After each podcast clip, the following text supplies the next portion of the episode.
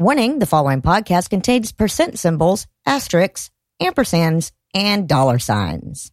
This week's episode of The Scathing Atheist is brought to you by ZipRecruiter and by Vulgarity for Charity 2019. Get your wallets out. It's time for sweet, sweet revenge. And now, The Scathing Atheist. Hi, this is Brian. And though I'm sure you've heard it before, the truth of the matter is, we did in fact evolve from filthy monkey men.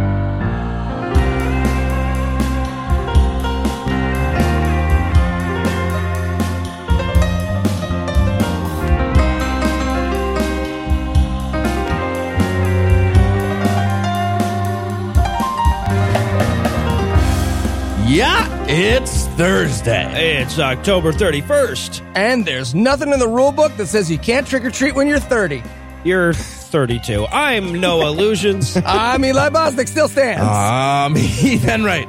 And from trick or treating Eli Bosnick's New Jersey, Cincinnati Swing State, and Good Husband, Georgia, this is The Scathing Atheist. On this week's episode, we'll use our powers for good, like Monster Mama taught us. I'm Matt Gaetz, and I'm part of this intro. and Eli will reluctantly agree that it doesn't have to be the Vulgarity for Charity Tacular since Vulgarity for Charity is already a name. We said we'd put a pin in it. but first, the diatribe.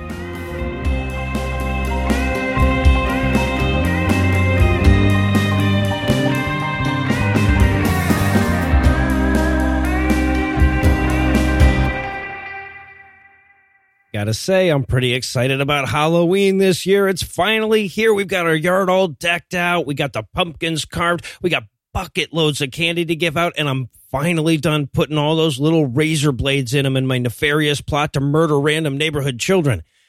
Man, I sure hope their parents don't check the wrappers again this year, though, or I'll be foiled yet again. I, I mean, look, we're a pretty fucked up culture when it comes to holidays. You know, we celebrate a fictional resurrection by hiding eggs, and we celebrate a gift giving holiday by forcing our children to sit on the lap of an overweight man earning minimum wage. But of all our holiday traditions, I'm pretty sure the weirdest is the annual candy checking ritual. Right. And, and maybe I'm just old and people don't do this anymore. Or maybe you're listening from a sane country and don't know what the fuck I'm talking about. So to be clear, I'm talking about the period after trick or treating is over when little Noah comes home freezing to death behind his toilet tissue thick Kmart superhero costume, weighed down with a pillowcase full of candy. But before he can eat any of it, mom and dad have to inspect it to make sure it hasn't been tampered with. And by tampered with, they mean had a razor blade inserted into it by a sociopathic neighbor who can't think of a less obvious or a less troublesome way to murder random children.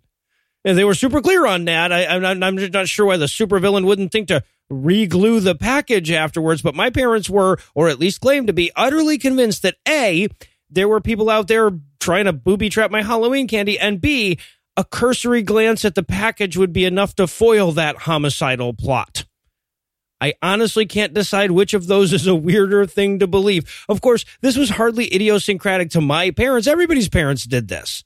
They warned you about it in school. They had little public service announcements about it. Don't take Halloween candy that isn't wrapped. If some elderly lady took the time to make candied apples for every child in the neighborhood, it's safe to assume she poisoned them right? So don't take the chance. Stick with healthy standards like chocolate covered other chocolate and tubes of sugar that have been dyed blue. So it's a little less obvious that you're literally sucking down a tube of sugar. And to be honest, I don't know if society really believed all of that shit or if it was just one of those convenient lies to tell children like the tooth fairy or religion. It makes sense that my parents would want me to be scared as all hell to eat my candy while I was still out trick or treating, right? Or, or maybe it was just so they could divide it up evenly between me and my siblings. Or maybe it was just a way for my dad to stash away a bunch of Snickers and Reese's cups before we'd done a count. But regardless of the reason, through ignorance or malice, my parents convinced me that there were people in the world cruel enough to stash razor blades in candy, and that those people were so numerous that you had to operate as though there was one in every neighborhood. I think about what a fucked up worldview that leaves kids with because I took that shit seriously. When I went door to door asking if I could rake leaves or shovel walks for a few bucks, I did so with the trepidation appropriate for a person who believes there was a good 1 in 30 chance that the person on the other side of the door was an elaborate psychopath, right? I, I, I would look at the candy in the store and I would think, hey, what's to stop the razor blade chocolatiers from branching out beyond Halloween? Is any candy safe? And why just candy? Couldn't one of them get a job at McDonald's and really speed this process up? And, and look, I know I just did a diatribe about irrational fear last week, but if there's ever a time of the year I can get away with back to back diatribes about fear, right? And, and I think it's important to draw a distinction here. It's bad to teach kids to be afraid of demons and ghosts and alien abduction. That can fuck them up something fierce. But you're on a whole new level when you start teaching them to fear each other.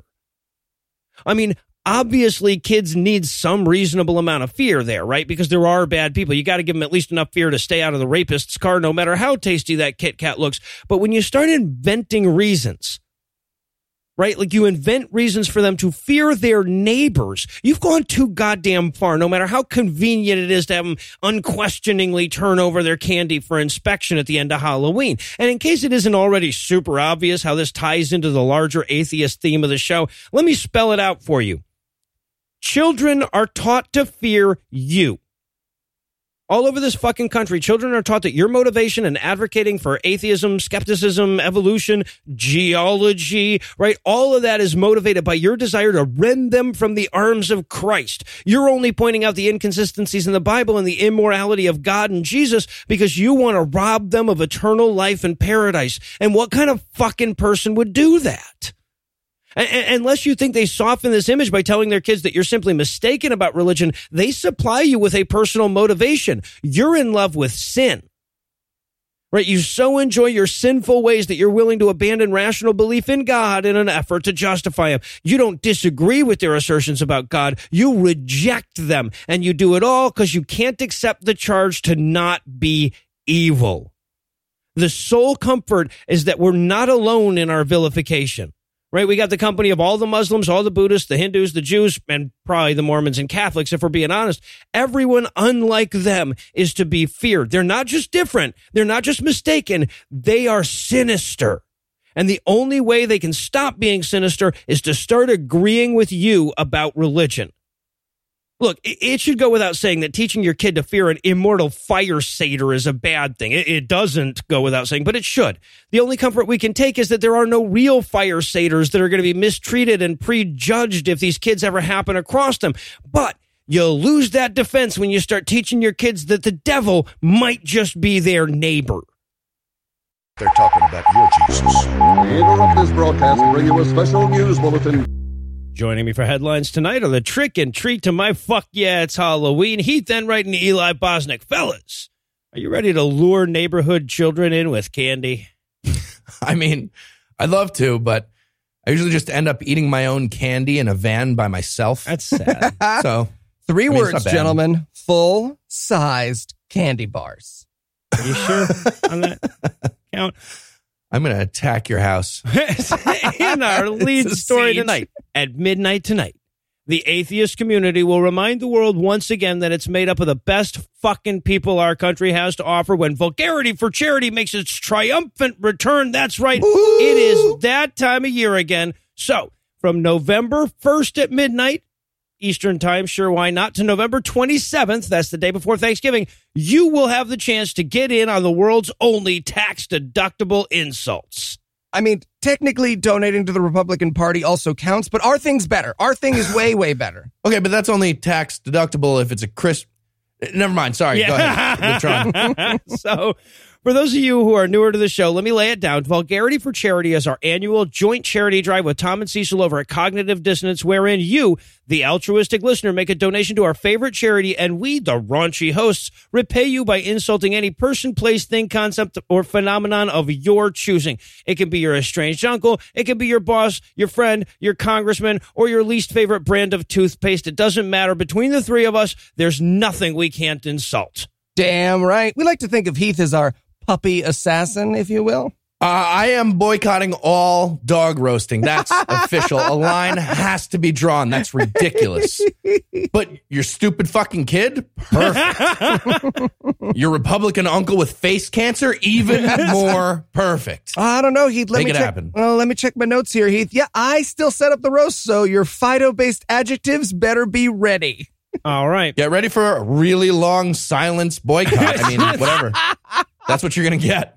All right. So once again, this year we're raising money for Modest Needs. Uh, Modest Needs is a great charity. We've been working with them for years. They specialize in helping people that are just above the poverty line and are at risk of falling below it. Uh, these are people that don't qualify for a lot of traditional assistance, but are like most of us one unexpected expense away from a disaster. So last year we raised over $130,000 thanks to an anonymous $50,000 match. And this year that same anonymous donor is doubling their pledge. So we have a match for up to $100,000 this year. And we really want to max that out. And by the way, if you haven't checked out modestneeds.org to see like what that charity is, it is all the smart things you wish charities would do and 30 that you didn't think of. Yeah, It's it incre- really yeah. is. They're fantastic. It Yeah. really Yes. is. All right, so here's how it works. You make a donation to Modest Needs of $50 or more. They'll email you a receipt. You forward that receipt to vulgarityforcharity at gmail.com. That's F O R, not the number four, along with the name of the person, place, or thing that you want us to insult. And help us out here. If it's not a celebrity, if it's not a public figure, send along a picture with some details. Really hard for us if all we have to work with is the name Rick and the fact that he's an asshole. Then, in the coming weeks, or months, depending on how quick we can get to him. We're, we'll be doing segments here and over on Cogdis where we're going to be verbally eviscerating our backlog. And lest Noah try to rush past it this year, if we hit our $100,000 goal, we will embark on our most requested fundraising goal ever. No, absolutely. Cecil said no.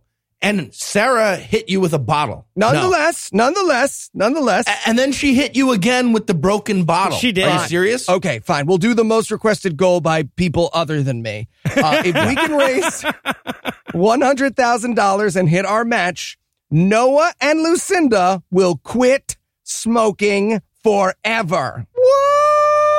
You heard it. That's for real, by the way. That's not just Eli trying to set me up like last year. That's for real. Lu- Lucinda's in on this. That's going to happen. So if we don't get to $100,000 and I die of cancer, it's your fault. Your fault. Uh, you gave Noah cancer. so be sure to check the show notes. We'll have links to more info about Modest Needs, as well as a link to find more information about the fundraiser, too. Uh, we're shooting for the moon this year. We're going to need your help to get there. Also, the sooner you donate, the sooner you're going to hear your insult. So it's probably a good idea to act fast. Now, do it now, please. Everyone else is going to wait. Do it now. do it now. And make that smoking thing happen. You'll get like a bonus, like a two month Mickey and Mallory killing spree in South Georgia. yeah, It'll be right. No, sweet. we take out a ton of Republicans down here. Start recording our business meetings. Put that out as bonus content. Modest needs. Do it. And in okay, some church in the wild news tonight, Kanye West has a mental illness and a drug problem that has hurt his Yeah. family, career, and well being. So, you know what that means? He found Jesus. You're damn right he did. Of course he did. Yeah, well, no, and, and, and to be clear, that is not the mental illness or drug problem Eli was talking about, right? We, we- I would just, I want to be clear that we would not denigrate mental illness or heroin by comparing them to religion. Yeah. Mormonism is like heroin if your dealer would show up at your house and harass you after you quit, trying to give you yeah, more right. shots. Yeah, Sorry, that minus the euphoria part that you well, got yeah, to the have at the beginning. of Yeah. that Yeah. Heath, does, let me yeah. just say, you have never had a go getter for a heroin dealer. Anyway, what's the best way to show you've humbled yourself before our Lord and Savior Jesus Christ?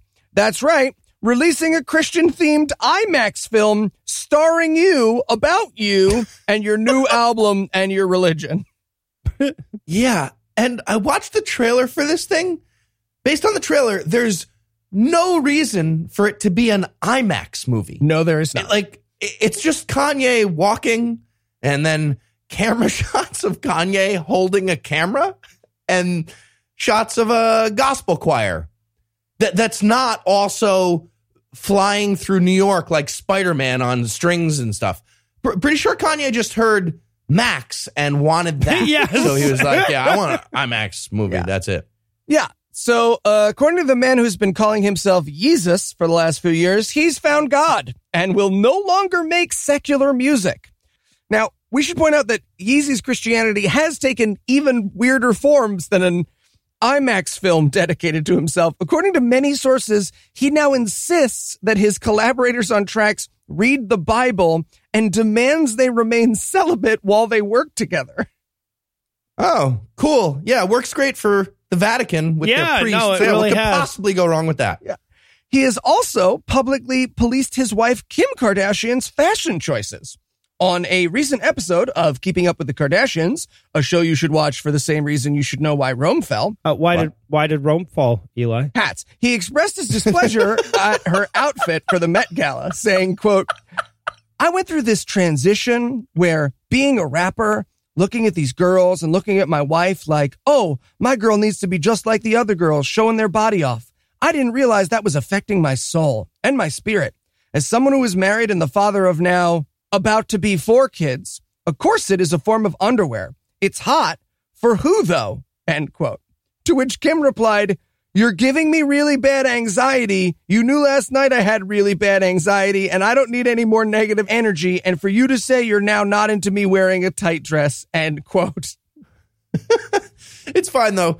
Kanye balanced it out by dressing like an undercover Republican for that event. So he did. Yeah. so silly looking with like big Track sneakers, Yep. all black tracksuit. Yeah. Side note, the Patreon goal, for those wondering, for me to start a new podcast where I read the transcripts of Keeping Up with the Kardashians is $1. One And- and- dollar. Quick before you hit that goal, I want to reiterate that no using the but it's audio excuse to do blackface is still on the whiteboard. I haven't Yeah. moved it. Mm. Yeah, it's weird that me and the Prime Minister of Canada share a whiteboard. If only he had waited until audio only mediums. and finally, we should point out that this is not the first time that Yeezy has tried to cash in on Jesus. In the words of the website hotnewhiphop.com, quote, we wish Ye the best on his mission, but it wouldn't be the first time he publicly expressed a thought on a whim that never ended up manifesting. Kanye also claimed The Life of Pablo was a gospel album, which featured hip hop production and wildly raunchy lyrics. So his understanding of religious music might be quite broad. And well, that's the first and last time anybody's ever suggested Kanye's understanding of a thing was broad. So we're going to pause on that rare alignment and hand things over to my lovely wife, Lucinda. A man wrote the Bible. A whore is what she was. If it's a legitimate rape, You're a slut, right? Cooking can be fun. Hey, I'm proud of a man. This week in misogyny.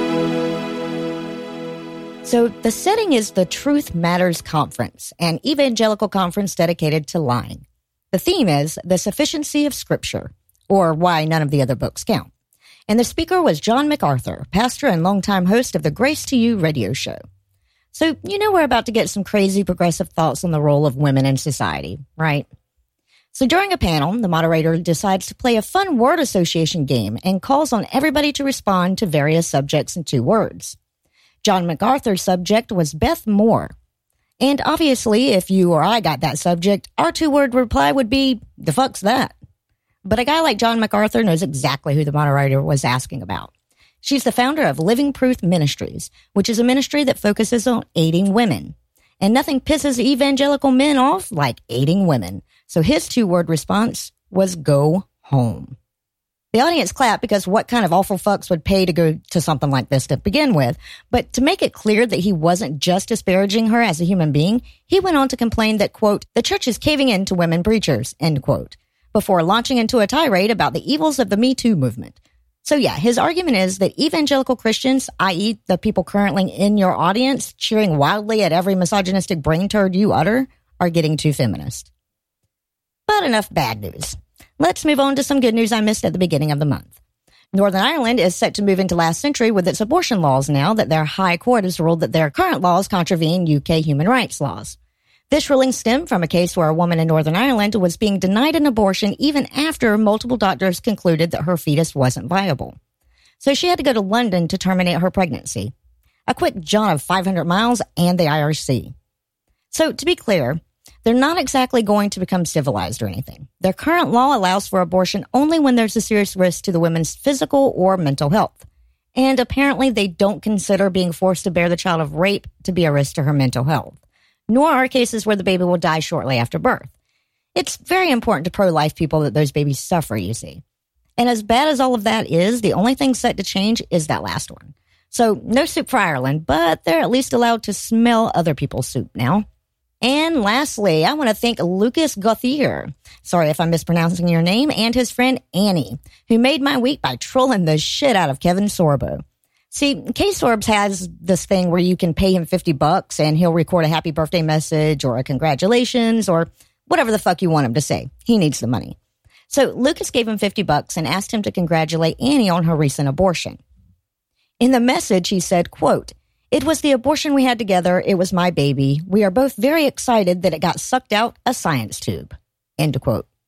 Well, in order to turn the money down on principle, you'd have to have principles. So K-Sorbs took their money and sent them this preachy video about the horrors of abortion, which included the line, quote, if this is funny for you guys, whatever. Kind of a sick way to be funny, but it does make me sad. It does. End quote. And don't get me wrong, it is funny. It's fucking hilarious. But even if it wasn't, I'm pretty sure the fact that you're sad made it worth Lucas's 50 bucks because you're not just the butt of the joke. You're also a horrible, terrible person. And on that note, I'll hand things back over to Noah, Heath, and Eli. Thank you, Lucinda. And in Toucan Sam Wants You news tonight, Tony the Tiger, Toucan Sam, and Snap, Crackle, and Pop are among the most beloved corporate mascots in American history, and it would be impossible for any sane person to get furious over any story that involves all of them. So you know what that means, Anna? What are the guys talking about? It's the newest, the greatest Christian freak out. That's right. Kellogg's recently announced a promotion in which six of their most popular cereals will be sold together in the same box in support of anti bullying advocacy. The combined monstrosity is called All Together Cereal and contains looks so good. Frosted so Flakes, Horrifying. Rice Krispies, Corn Flakes, Raisin Bran, Fruit Loops, and Frosted Mini Wheats. That's fantastic. You guys wouldn't No, want it that? isn't. Are you serious? No, it's fucking oh my insane. god! You add Reese's cups and Glenlivet pods and non-dairy creamer, and that's the official Heath trail mix that I make when I hike. Oh, that's going out in the swag bags for the high level. Oh yeah, absolutely. That is going Now- out. Of course, uh, Christians are losing their shit, and not in the literal way one would normally associate with eating cornflakes, raisin bran, and frosted mini wheats at the same time. Instead, they're losing their shit because anti-bullying shares a lot of Venn diagram space with anti-Christian. You see, uh, along with pro 14th Amendment. So, yeah, not a great sign when you're threatened by the Equal Protection Clause. yeah, right, And cereal. yeah, non smacks, yeah. We are all threatened by this cereal Heath. Seriously. what are you talking about? That's amazing. Did they make this because putting your mouth in a paper shredder was too expensive? Yeah, so- There's no Captain Crunch in there. That's Quaker. Kellogg's. All right, so this whole promotion is in support of uh, Spirit Day, a nearly decade long annual LGBTQ awareness day, and Kellogg's promotion came along with a $50,000 donation to GLAAD, the Gay and Lesbian Alliance Against Defamation. Christians, though, are big fans of defaming gays and lesbians, so they spoke out.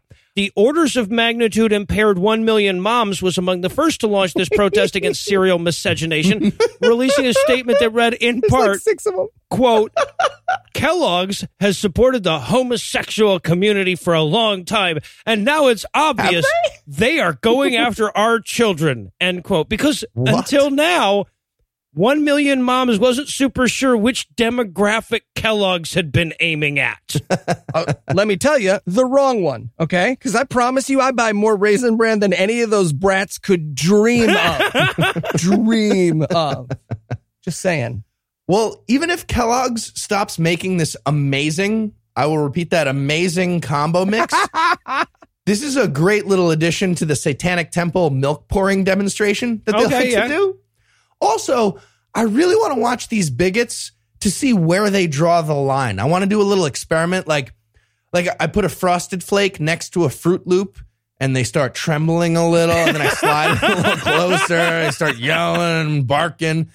I throw a Rice Krispie in there. They start having gay sex. I don't know. Like, what happens? I mean, we went to Utah. There is a correlation. I'm not saying there's a Yes, no, you're right.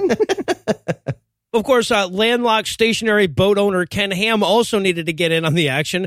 tweeting out a picture of the new cereal with a comment that read, quote, we are not all together as the. LGBT as the LGBTQ lifestyle slash worldview is anti-God, anti-biblical, and anti-science No. and consists of only a small minority in the culture. So much there. Just so goddamn much there. But he continues, but many will altogether not support such a in your face anti Christian marketing, end quote. Because Ken Ham apparently forgot that he's still supposed to pretend that bully and Christian aren't synonyms. Yep. Ugh, gross.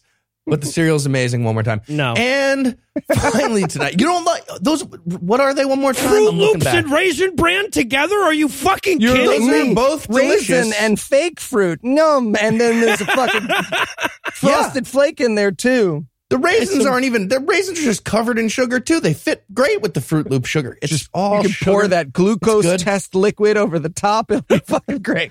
We're in a fight. And finally tonight, we have a story out of Australia about a so-called rain salesman. So let's go ahead and start by saying, don't buy rain from rain salesmen. That's not a thing.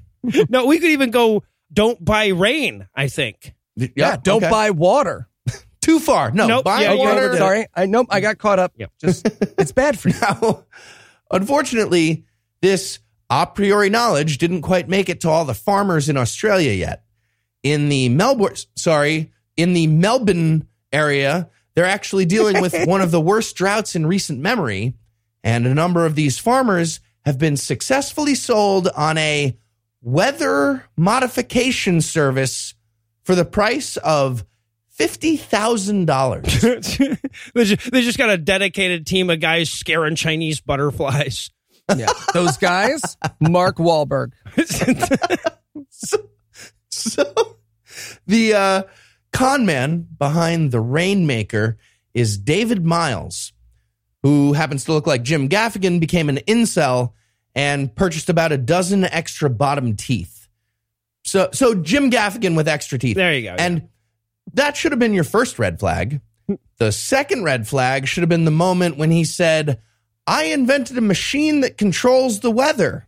Yep. And the third red flag should have been the use of the phrase electromagnetic scalar waves on the company website, along with the following description of the Rainmaker technology.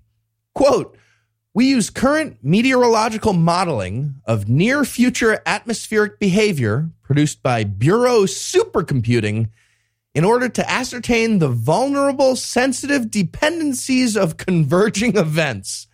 End quote.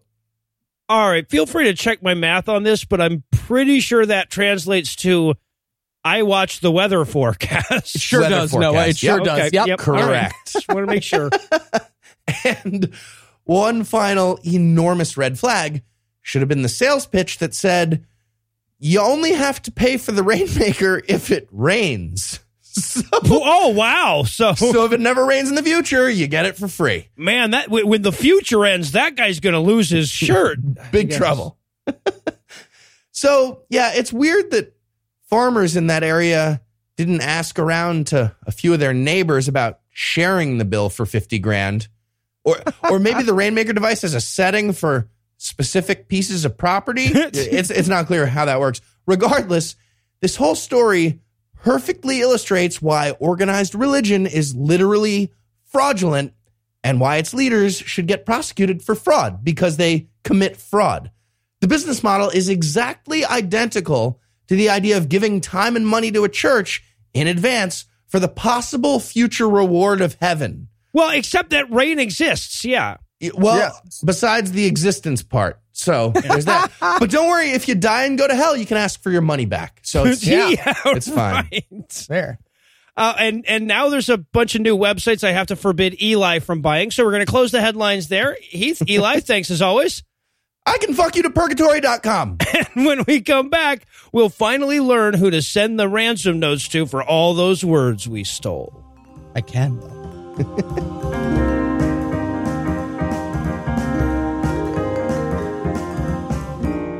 Hiring can be a slow process. Cafe Altura's COO Dylan Miskowitz needed to hire a director of coffee for his organic coffee company, but he was having trouble finding qualified applicants. So he switched to ZipRecruiter. ZipRecruiter doesn't depend on candidates finding you, it finds them for you. Its technology identifies people with the right experience and invites them to apply to your job, so you get qualified candidates fast. Dylan posted his job on ZipRecruiter and said he was impressed by how quickly he had great candidates apply. He also used ZipRecruiter's candidate rating feature to filter his applicants so he could focus on the most relevant ones. And that's how Dylan found his new director of coffee in just a few days. With results like that, it's no wonder that four out of five employers who post on ZipRecruiter get a quality candidate within the first day. See why ZipRecruiter is effective for businesses of all sizes. Try ZipRecruiter for free at our web address, ziprecruiter.com slash scathing. ziprecruiter.com slash S-C-A-T-H-I-N-G, ziprecruiter.com slash scathing. ZipRecruiter, the smartest way to hire.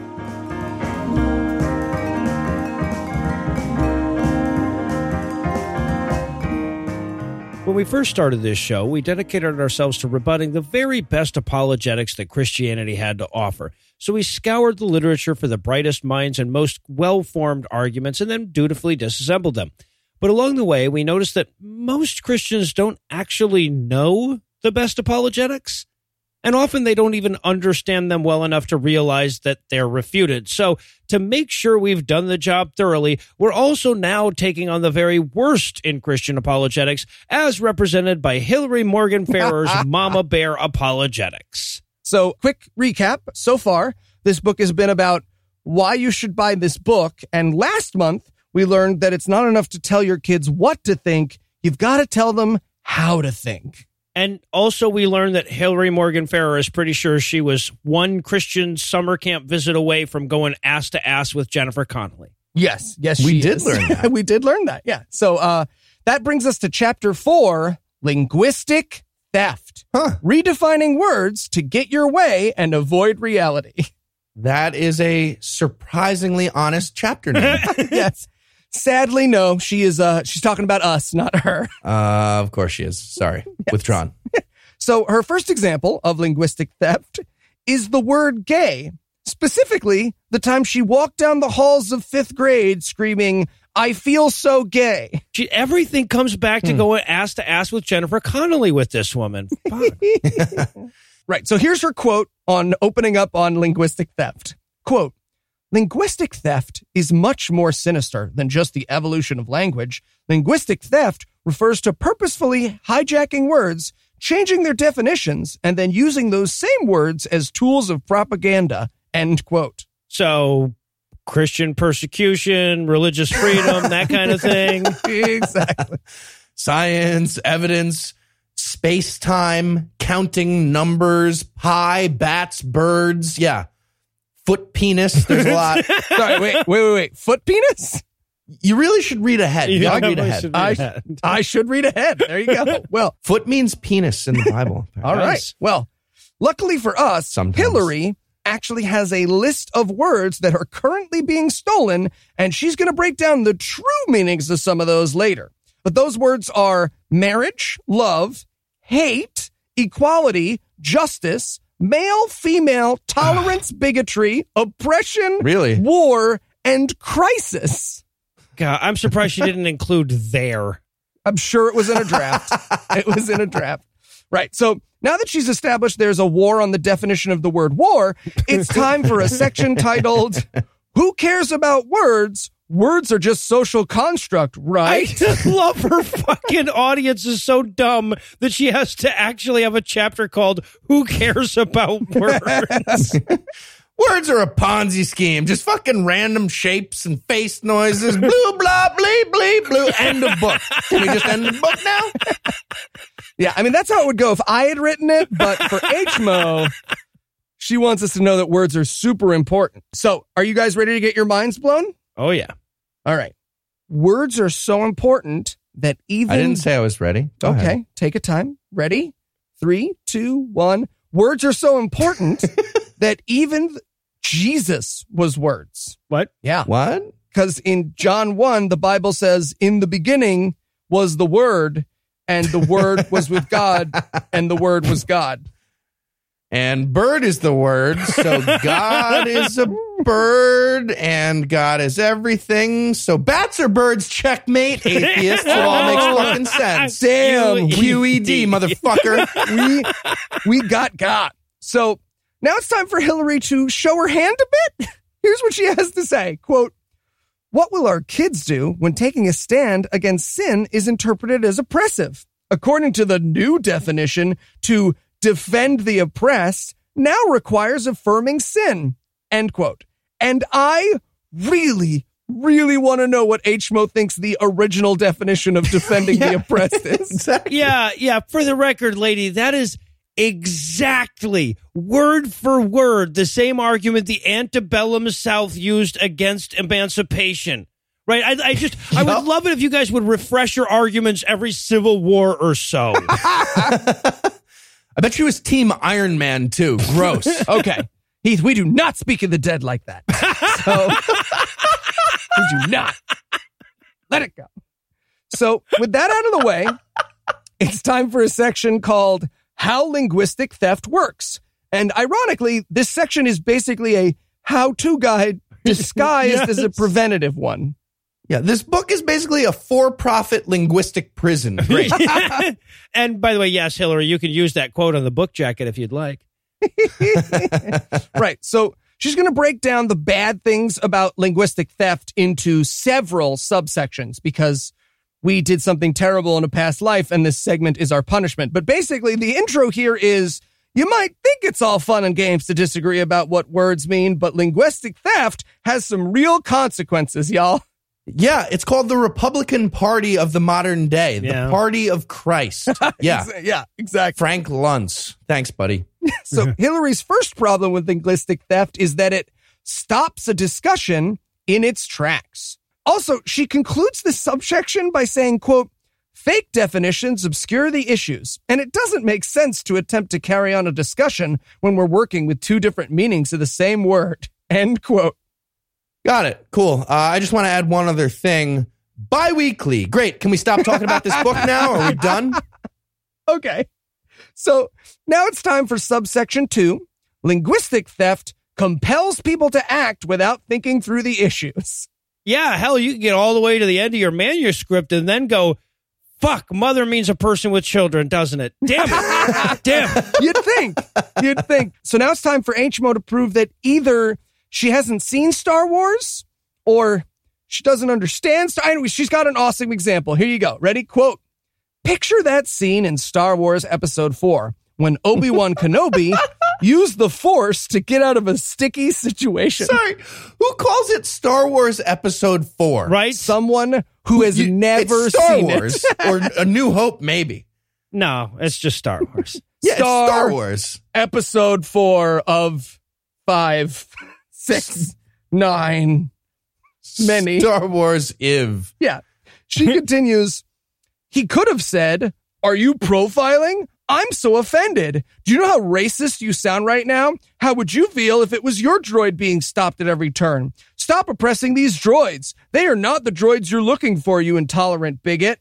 That's probably how the script would read nowadays. End quote. Wait, but the droids are oppressed. Like, like, like the next scene in the movie is the one where they're denied entry to the cantina because the bartender quote doesn't serve their kind. Right? Like, was she just so into justifying bigotry that she started using all the fictional bigotry too? Why don't they have fucking stars upon theirs, all right? Get some fucking stars. And now that we're on the subject, Bob Yule was a victim of PC culture gone too far. Trial in the public eye. Thank you.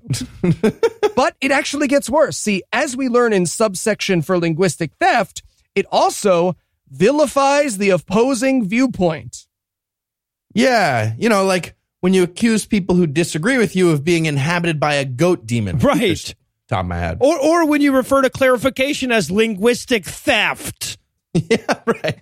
People being smarter than me is intellectual theft. What? Stole my brain and thonins. so don't worry, Hill Dog has some more examples for us. See if you can find the opinion that doesn't belong in this quote. All right, ready? Not many people will stand on a street corner with a sign that says, everyone should be able to have sex with whomever they want, no matter the gender, age, relation, or Found it. number of I participants. found two. I think I found it. However, you will see signs that say love is love, end quote. Yes, yes, the classic. Then how come I can't fuck my nine year old nephew defense? Keep it classy, Hill. Keep it classy. Yeah. Uh, she's got another example, which is truly my favorite, if only because of the citation. Quote, or how about anti free speech rallies that equate free speech with fascism? You may think I'm kidding, but on many college campuses, advocating for free speech will get you branded as a fascist. End quote. And her footnote here is truly one of the silliest articles I've ever read. It's by The Hill and it's about Antifa and it all but accuses them of stealing the socks people lose in the dryer. Okay, well, Antifa should start doing that. Fuck That's yeah, an amazing, Yeah. amazing form of protest. Yeah. But we have one more glorious example of linguistic theft here. Hitler. God, this book literally has a Godwin count. It does. It does. So far, Wow. it is 100%. So here's the quote. And don't forget about Hitler. Oh, Hitler. He's the kid nobody What? wants on their kickball team. What? Um, that's a bad description of Hitler. I'm going to say that's a bad way to describe Adolf Hitler. Yeah. She continues, the Christians claim he was atheist. Atheists claim he was a Christian. The right says he was left. The left says he was right. If your camp can make the opposing camp share anything in common with Hitler, then you have won, hands down. End quote. Well, okay, all right. Whoa, whoa.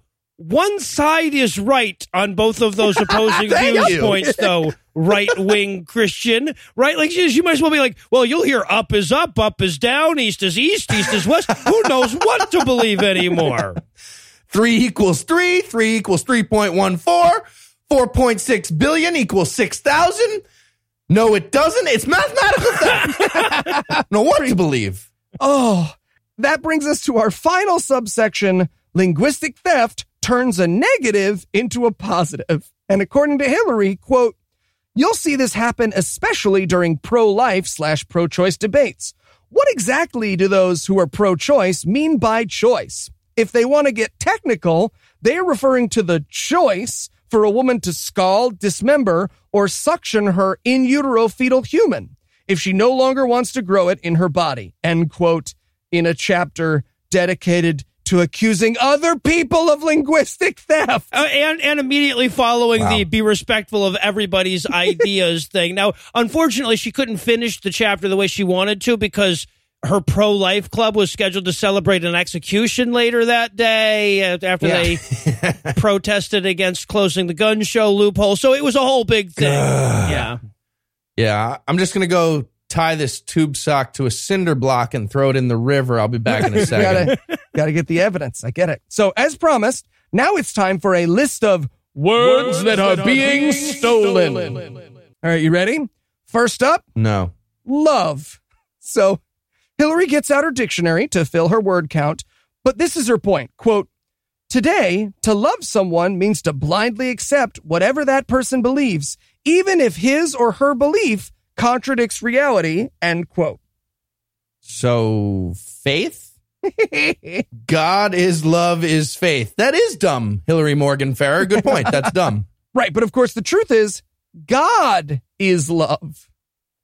Wow. Uh, I'm just going to let her do the work for me from now on. Yeah. Go- That isn't at all confusing, by the way, in case you were thinking that was confusing, because when you know that God rejoices in the truth, and speaking of which, guess what? The next word that's being stolen is truth. So according to HMO, quote, our kids are now encouraged to live their truth. This is my truth. He's being authentic to his truth. I can't begin to tell you how dangerous this one lie is. When society messes with the definition of truth, it's messing with our kids' very foundation of reality. End quote. And she concludes, quote, even science is ignored if it contradicts the paradigm of tolerance, end quote. yeah, nobody cares about the integrity of science like a Christian apologist writing a book. Yep. What? And that brings her to her next stolen word tolerance. So According to Hillary, quote, the word tolerance no longer means to live peacefully with people of different beliefs. It now means that all beliefs, no matter how bogus, must be treated as equally legitimate, end quote. Nope. And and then I got sad because my Kindle told me that 63 other people highlighted that sentence in the book. And I bet only a couple of them did it ironically. well, but okay, but therein lies the fucking deception or linguistic theft, if you will. Tolerance means that the people have to be treated as legitimate, not their beliefs. Nobody is arguing that I should have to take your dumbass Jesus shit seriously. But if I tried to pass a law that says, you know, for example, you're not allowed to buy cake because you're a Christian, I would then be Yeah. crossing the fucking line. The difference. You got to keep it on the inside, HMO. It's on the inside. But don't worry, she actually has a, a scientific citation here. It's a YouTube video by the Family Policy Institute of Washington called Gender Identity. Can a five nine white guy be a six five Chinese woman? Oh, fuck you. Well, maybe with a note from Donald Trump's doctor. partway there. Yeah. So uh, that brings us to our next stolen words justice and equality. And here, Hillary points out that every whiner who wants a leg up is asking for justice these days. Am I right? Here are her examples gay marriage, the Women's March again, and wealth disparity. yeah, also fuck poor people. Yep, she works Yeah. that in there. Poor people, gross. They can't even afford a kickball to play with Hitler. It's not even worth discussing. But don't worry, because you know who does know about justice? The Old Testament. What? Here's the quote. Really? Yeah. In today's culture, justice no longer means what is merited. When someone talks about equality, they are no longer referring to equality of access or worth. They mean equality of outcome. End quote. If equality of outcome is heavily racist, then either equality of opportunity is racist or Hillary Morgan Ferrer would like to rank the races unironically. There you Those go. are the Yes, options. right, right. She's the most maligned intellectual of her time. So she closes her justice and equality section by talking about how they don't let Asians into Harvard anymore because of affirmative action. That must have been an interesting afternoon of data gathering by Hillary Morgan Ferrer. Just going up to people in Harvard Yard. Hello, uh, are you Chinese? No, that's what I thought. No Asians. I knew it. No Asians. And hey, speaking of that, you know what other word has been stolen? Bigot. And again, she's going to hit us with the paradox of tolerance by saying, quote, the irony is that people who use the term bigot in this manner are actually living out the very definition of the word. According to Merriam Webster's dictionary, a bigot is, quote, a person who is obstinately or intolerantly devoted to his or her own opinions and prejudices, and where she ends the quote. Yeah, yeah, right. No, no, thank you. This one pissed me off quite a bit. There is another sentence in that definition, right? She intentionally left off the second half of the Merriam Webster dictionary definition, which continues, quote, especially one who regards or treats the members of a group such as racial or ethnic group with hatred or intolerance, end quote. So that was convenient. yeah, no, she literally truncated the dictionary definition to intentionally obscure the meaning of the word in a chapter about how bad it is to re- redefine fucking words. If you need me, I'll be propelling myself backwards across the Atlantic in a rolly chair with the power of my screams. yeah, I'll race you. I will race you. and our final stolen word is authentic. Please be talking about the Dead Sea Scrolls. Please be talking about the Dead Sea Scrolls. What? Sadly, she leaves Come the whole. Hobby Lobby museum out of this section. It's very sad. No, this section is terrifyingly about the ungodly act of accepting that you aren't perfect. What? right? So what she's going for here is that the only reason people should admit that they have flaws is so they can compare themselves to Jesus and repent. And all the people in Christianity who tell you to like learn to love yourself and your beautiful messy life are actually telling you sin is okay or something. I actually don't understand this section. I think she's mad because her friend got like a bless this mess wooden board from Pier 1 and she didn't let her burn it. I don't really know. yeah, I mean, Hillary, if it's any consolation, when we all say you're fine just the way you are, we're not talking about you. And we're lying to whoever we're talking That- to. that's- also. Yeah, exactly. So now we know that the Jews have derailed the word bigot from its original meaning of not being nice to assholes. It's time to learn how to fight back without being a jerk. Um, too late. Yes, too late. Uh, too so late. first up on how not to be a jerk, know the biblical definition of those words. yeah, and then wait for Noah to go on a call-in show. yeah, exactly. now we know what book that dude was reading. So, so she's going to give away the game here in the first sentence of How Not to Be a Jerk when she says, and I swear this is a real quote, you might want to find a dictionary from before 1950 and look at some of the definitions before agendas started creeping in. Oh. End quote. She continues, Really? If the word isn't in the Bible, like bigot, then study how that word is defined and talk about examples of actual bigotry. Ahem, 1960s desegregation much? End quote. Definitions of bigot and jerk got all fucked up after Brown v. the Board of Education in 54. You gotta go. right. Are you fucking serious? I, she is. Okay. How not to be a jerk on her list number two teach your kids to identify buzzwords. You know, because nothing says honest debate like dismissing people based on words you've decided aren't real. A- and her example here is the word deserve. She says, if you see an ad that says you deserve something, you should ask your kids, quote, what if a person gives wedgies to handicapped kids? Do you think he or she deserves a new XYZ then? What does the Bible say about what we deserve? Hint, Romans 6:23, end quote. And in case you don't want to look it up, that's the wages of sin is death passage. Yep. Yes, it is. She's literally suggesting to teach your kids that what they deserve is to die. yeah, that easy bake oven does look pretty cool. Have I mentioned God is going to kill you because a lady ate an apple? Why are you crying? Why are you crying? Precisely. Next up, number three, identify when you are embarrassed to state your position. And this entire number is look, if everyone in culture has told you your opinion is so abhorrent that your own revulsion kicks in at your thoughts and feelings, lean into that thought and feeling and feel it double. Yeah, right. No, like eh, basically, if you look back and see that there is indeed an African American gentleman behind you, weigh his feelings against how funny the joke is. Jesus. And against how unfair it is that you had to use blackface to get into Harvard. That's not fair.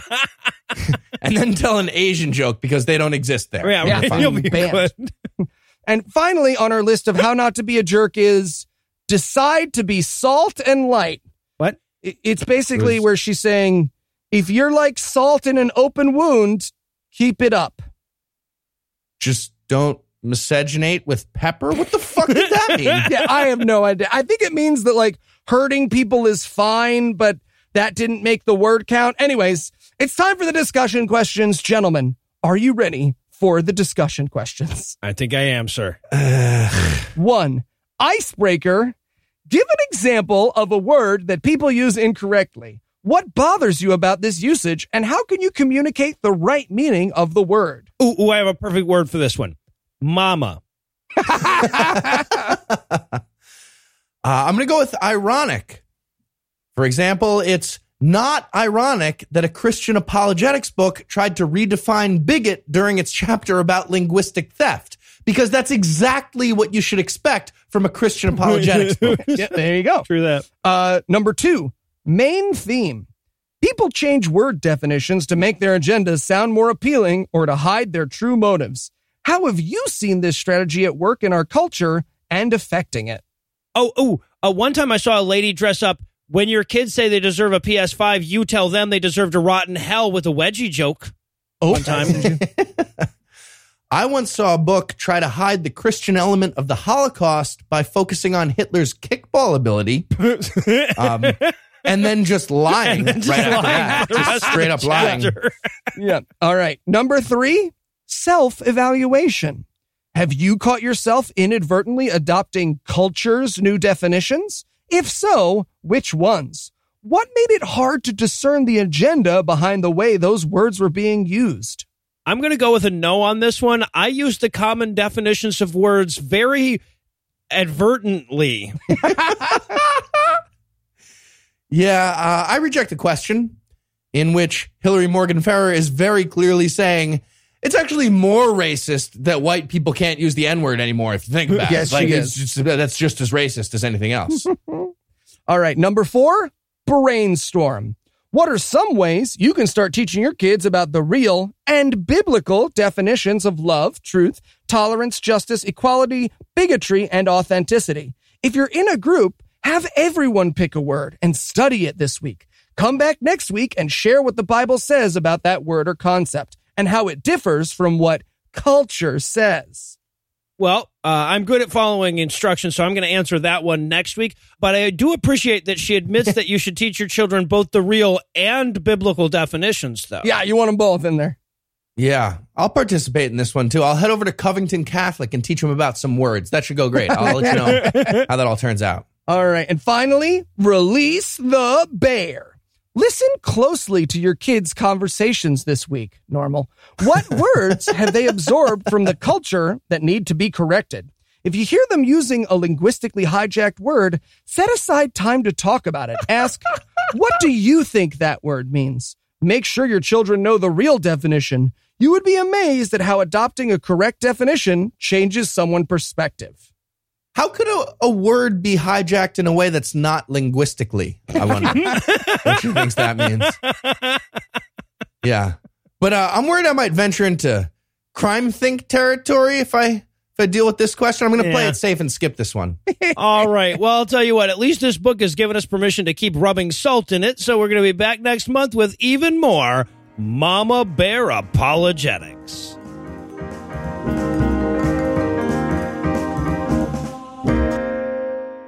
Before we sign out and quit tonight, I want to remind you that Vulgarity for Charity starts at midnight tonight. And I'll tell you what, if you donate a day early, we'll count that. So just go to modestneeds.com, donate $50 or more, email us the receipt at vulgarityforcharity.com. That's the word for, not the number, with the information on who or what you want insulted. We will do the rest. And if you can't donate 50, donate what you can. Send us the stuff anyway, and we might just include your insult as well. Every dollar you donate is worth double. So help us squeeze every penny out of that $100,000 match and help remind the world that atheists are among the most charitable, thoughtful, caring, and altruistic people in the world.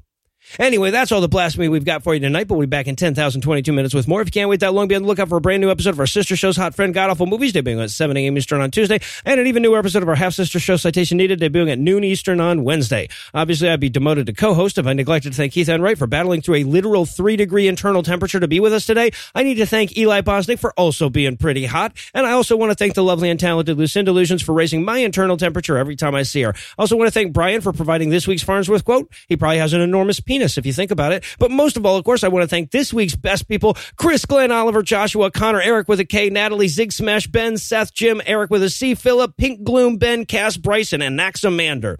Chris, Glenn, Oliver, Joshua, Connor, and Eric with a K, whose dicks have to be continued tattooed halfway down the shaft. Natalie, Zig Smash, Ben, Seth, Jim, and Eric with a C, whose neurotransmitters leave skid marks when they think. And Philip, Pink Gloom, Ben, Cass, Bryson, and Naxamander, who are so bright eclipse glasses warn their kids not to look directly into them. Together, these 18 apex atheists aided our alienation of the Abrahamic amorality this week by giving us money. Not everybody has the keen detection skills it takes to give us money, but if you're up to the challenge, you can make a per episode donation at patreon.com slash scathing atheist, whereby you'll earn early access to an extended ad-free version of every episode, or you can make a one-time donation by clicking on the donate button on the right side of the homepage at scathingatheist.com. And if you'd like to help, but your creditors won't take dick jokes in lieu of payment, you can also help a ton by giving us a five-star review, telling a friend about the show, and following at PIATPod on Twitter. Legal services for this podcast provided by the law offices of P. Andrew Torres. Tim Robinson and handles our social media, and our audio engineer is Morgan Clarke, who also wrote all the music that was used in this episode, which was used with permission. If you have questions, comments, or death threats, you'll find all the contact info on the contact page at scathingatheist.com.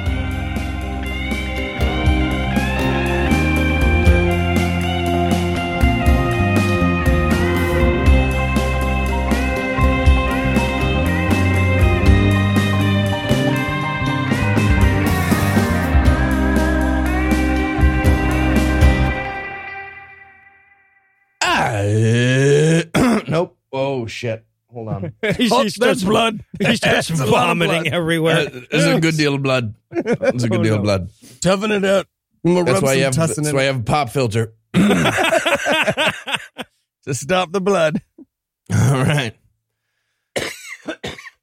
Sarah Huckabee Sanders wears a pop filter as a tampon. All right, here we go. The preceding podcast was a production of Puzzle in a Thunderstorm LLC, copyright 2019, all rights reserved.